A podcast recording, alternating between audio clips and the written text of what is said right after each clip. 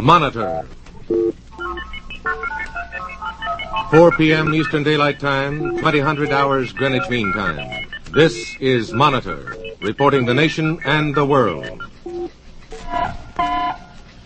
The combined radio and television networks of the National Broadcasting Company bring you the premiere broadcast of Monitor, the new NBC radio service originating from NBC's Electronic Communication Center, Radio Central, New York. Now, to introduce Monitor to America, here is the President of the National Broadcasting Company, Mr. Sylvester L. Weaver. Good afternoon, ladies and gentlemen, and welcome to Monitor, our new NBC weekend radio service. This is a preview, which will be seen on television for the next hour, and it'll be heard on radio until midnight tonight, New York time. But beginning next week, Monitor will start each Saturday morning at 8 o'clock New York time and run until midnight on Sunday. It will bring you a continuous flow of items of high interest and information. Monitor is for all of you, wherever you are, in your cars, at home, at the beach with your portables, everywhere. And on Monitor, we are going to throw away the radio clock. We are going to bring you what we hope is the radio pattern of the future. News and information and entertainment in the vignette form, where the items are as long as they need to be or as short.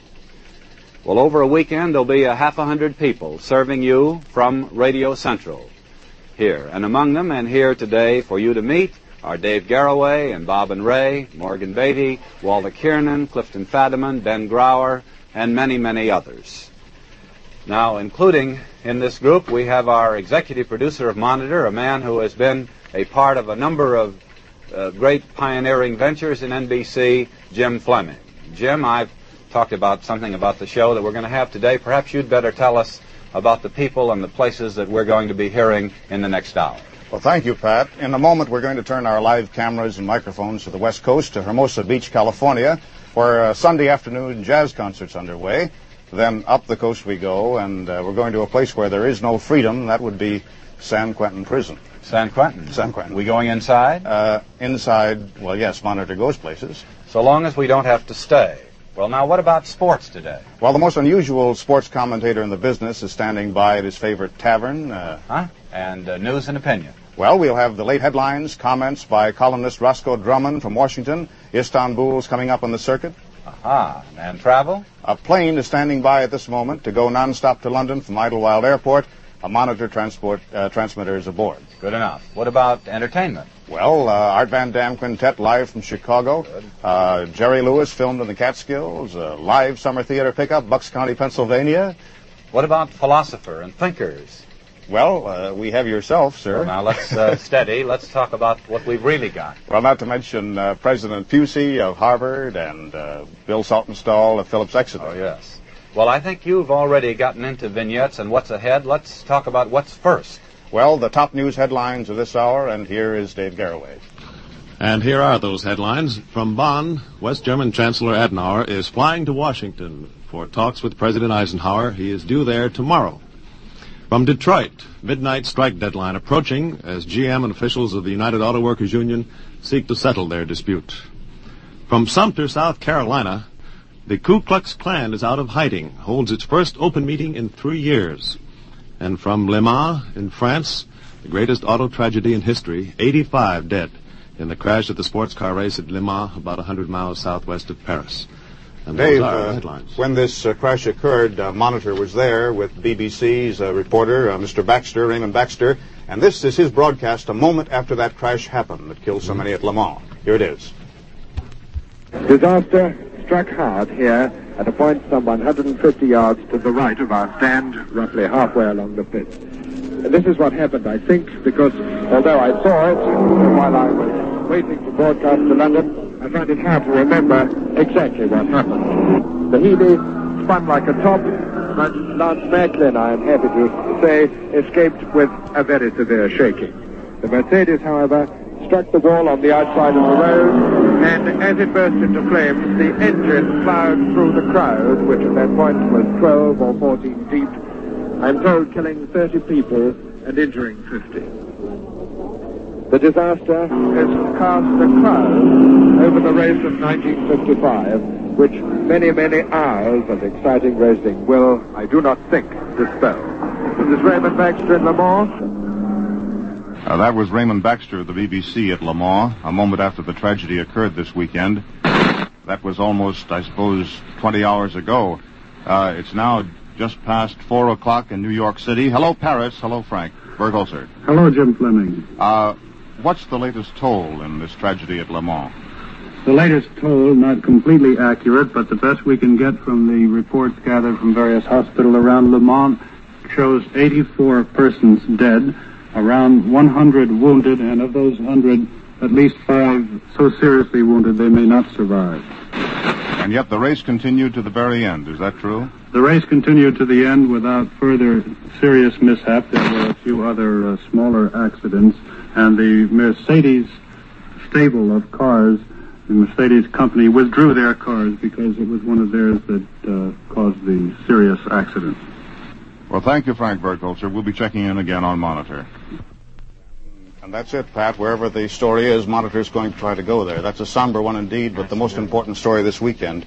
There are livelier stories ahead. Uh, Bonn, Germany, Buenos Aires, uh, West Coast. We're on at the scene in Detroit where the negotiations are going underway. Monitor microphones are outside the conference room. That's how it's going.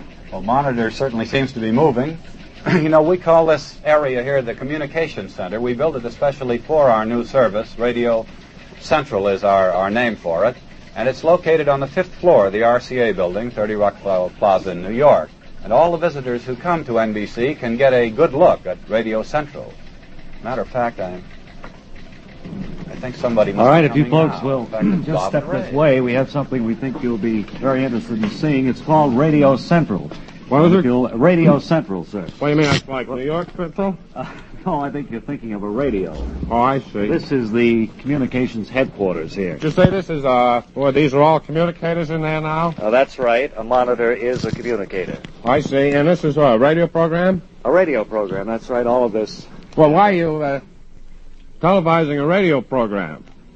Well, nobody's ever asked me that question, sir. I'll try to find the answer for you right after. But this tour. is Radio Central. Radio Central, right? Would you like a cashew? I would. Oh no, I I'm not allowed to while we're on duty. Thanks just the same. And now we're going places again. Now that you know what Bob and Ray do on their weekends, Monitor travels now across 3,000 miles of the continent for two contrasts in American life this Sunday afternoon. First to Hermosa Beach, California, and then to San Quentin. Life at Hermosa Beach at this hour is a pretty gay affair, I can tell you. And so for the first of many Monitor musical remotes, here is the Pacific Ocean with Howard Rumsey and his Lighthouse All-Stars.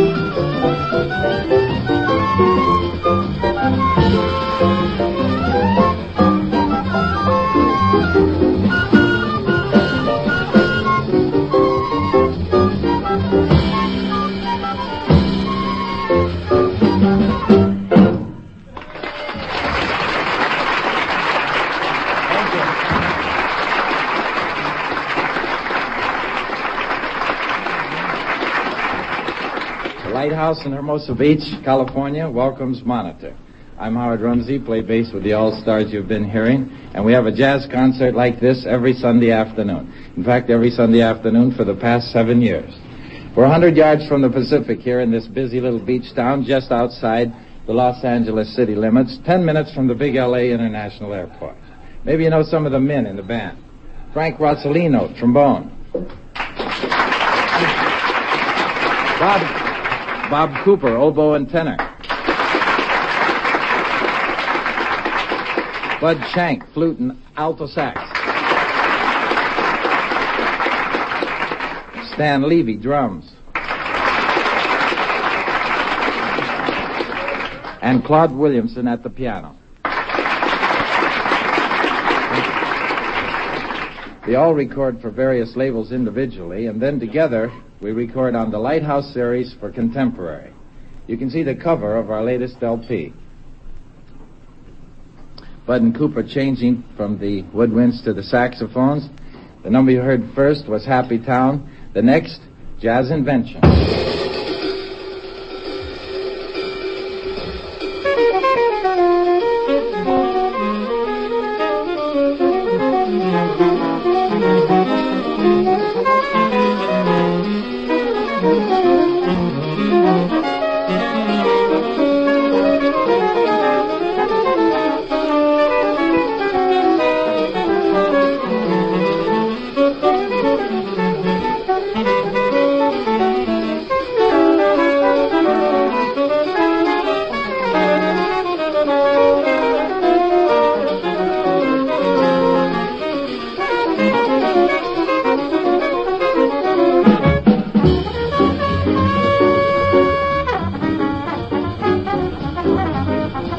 Thank you.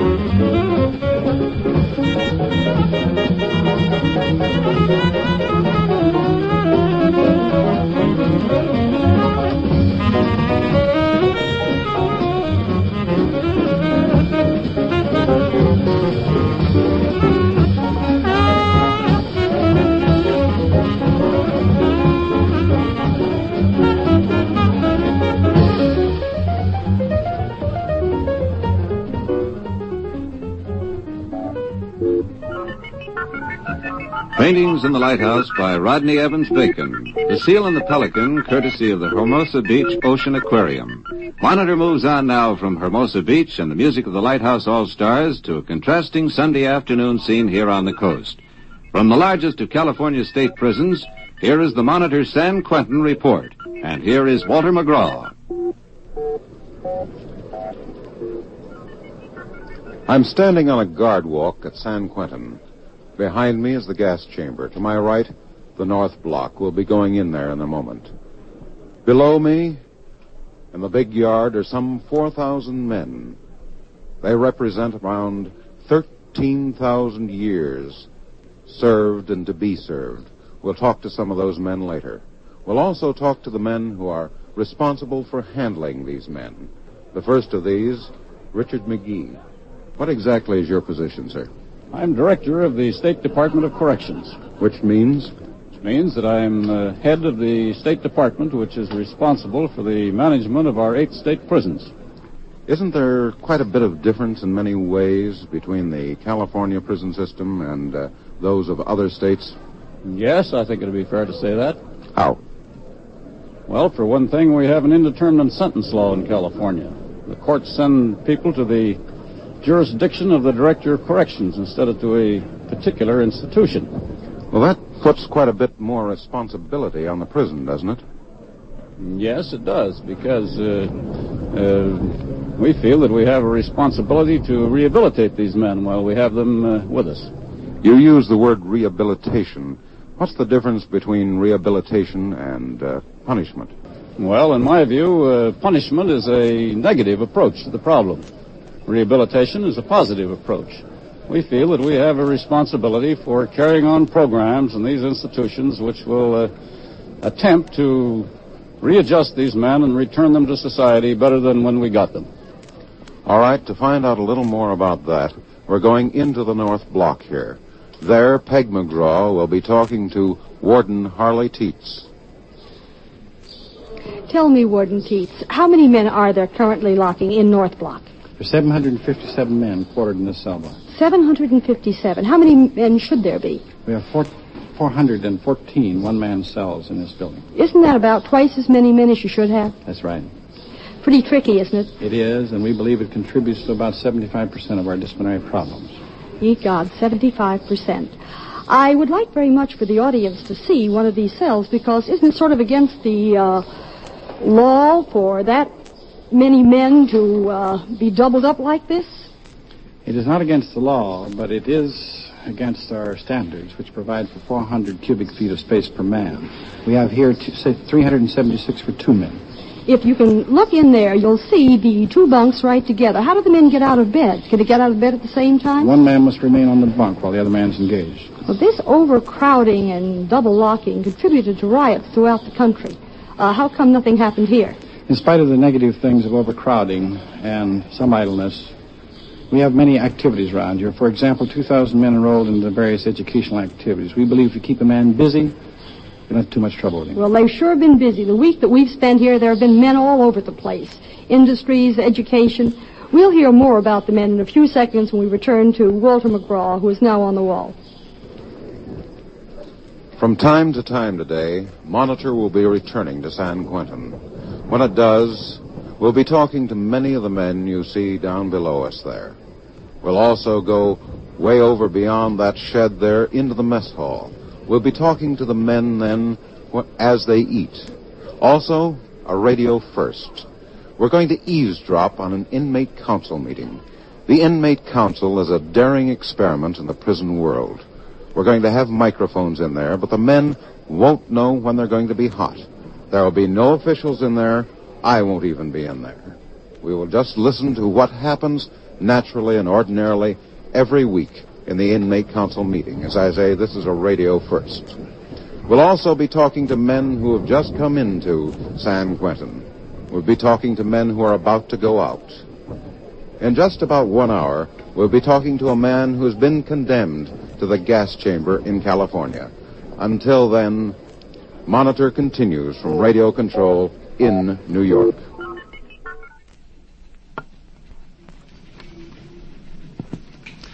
And we're back in New York City now. We'll be going back to San Quentin, as Walter McGraw told you, every hour between now and midnight Eastern Daylight Time.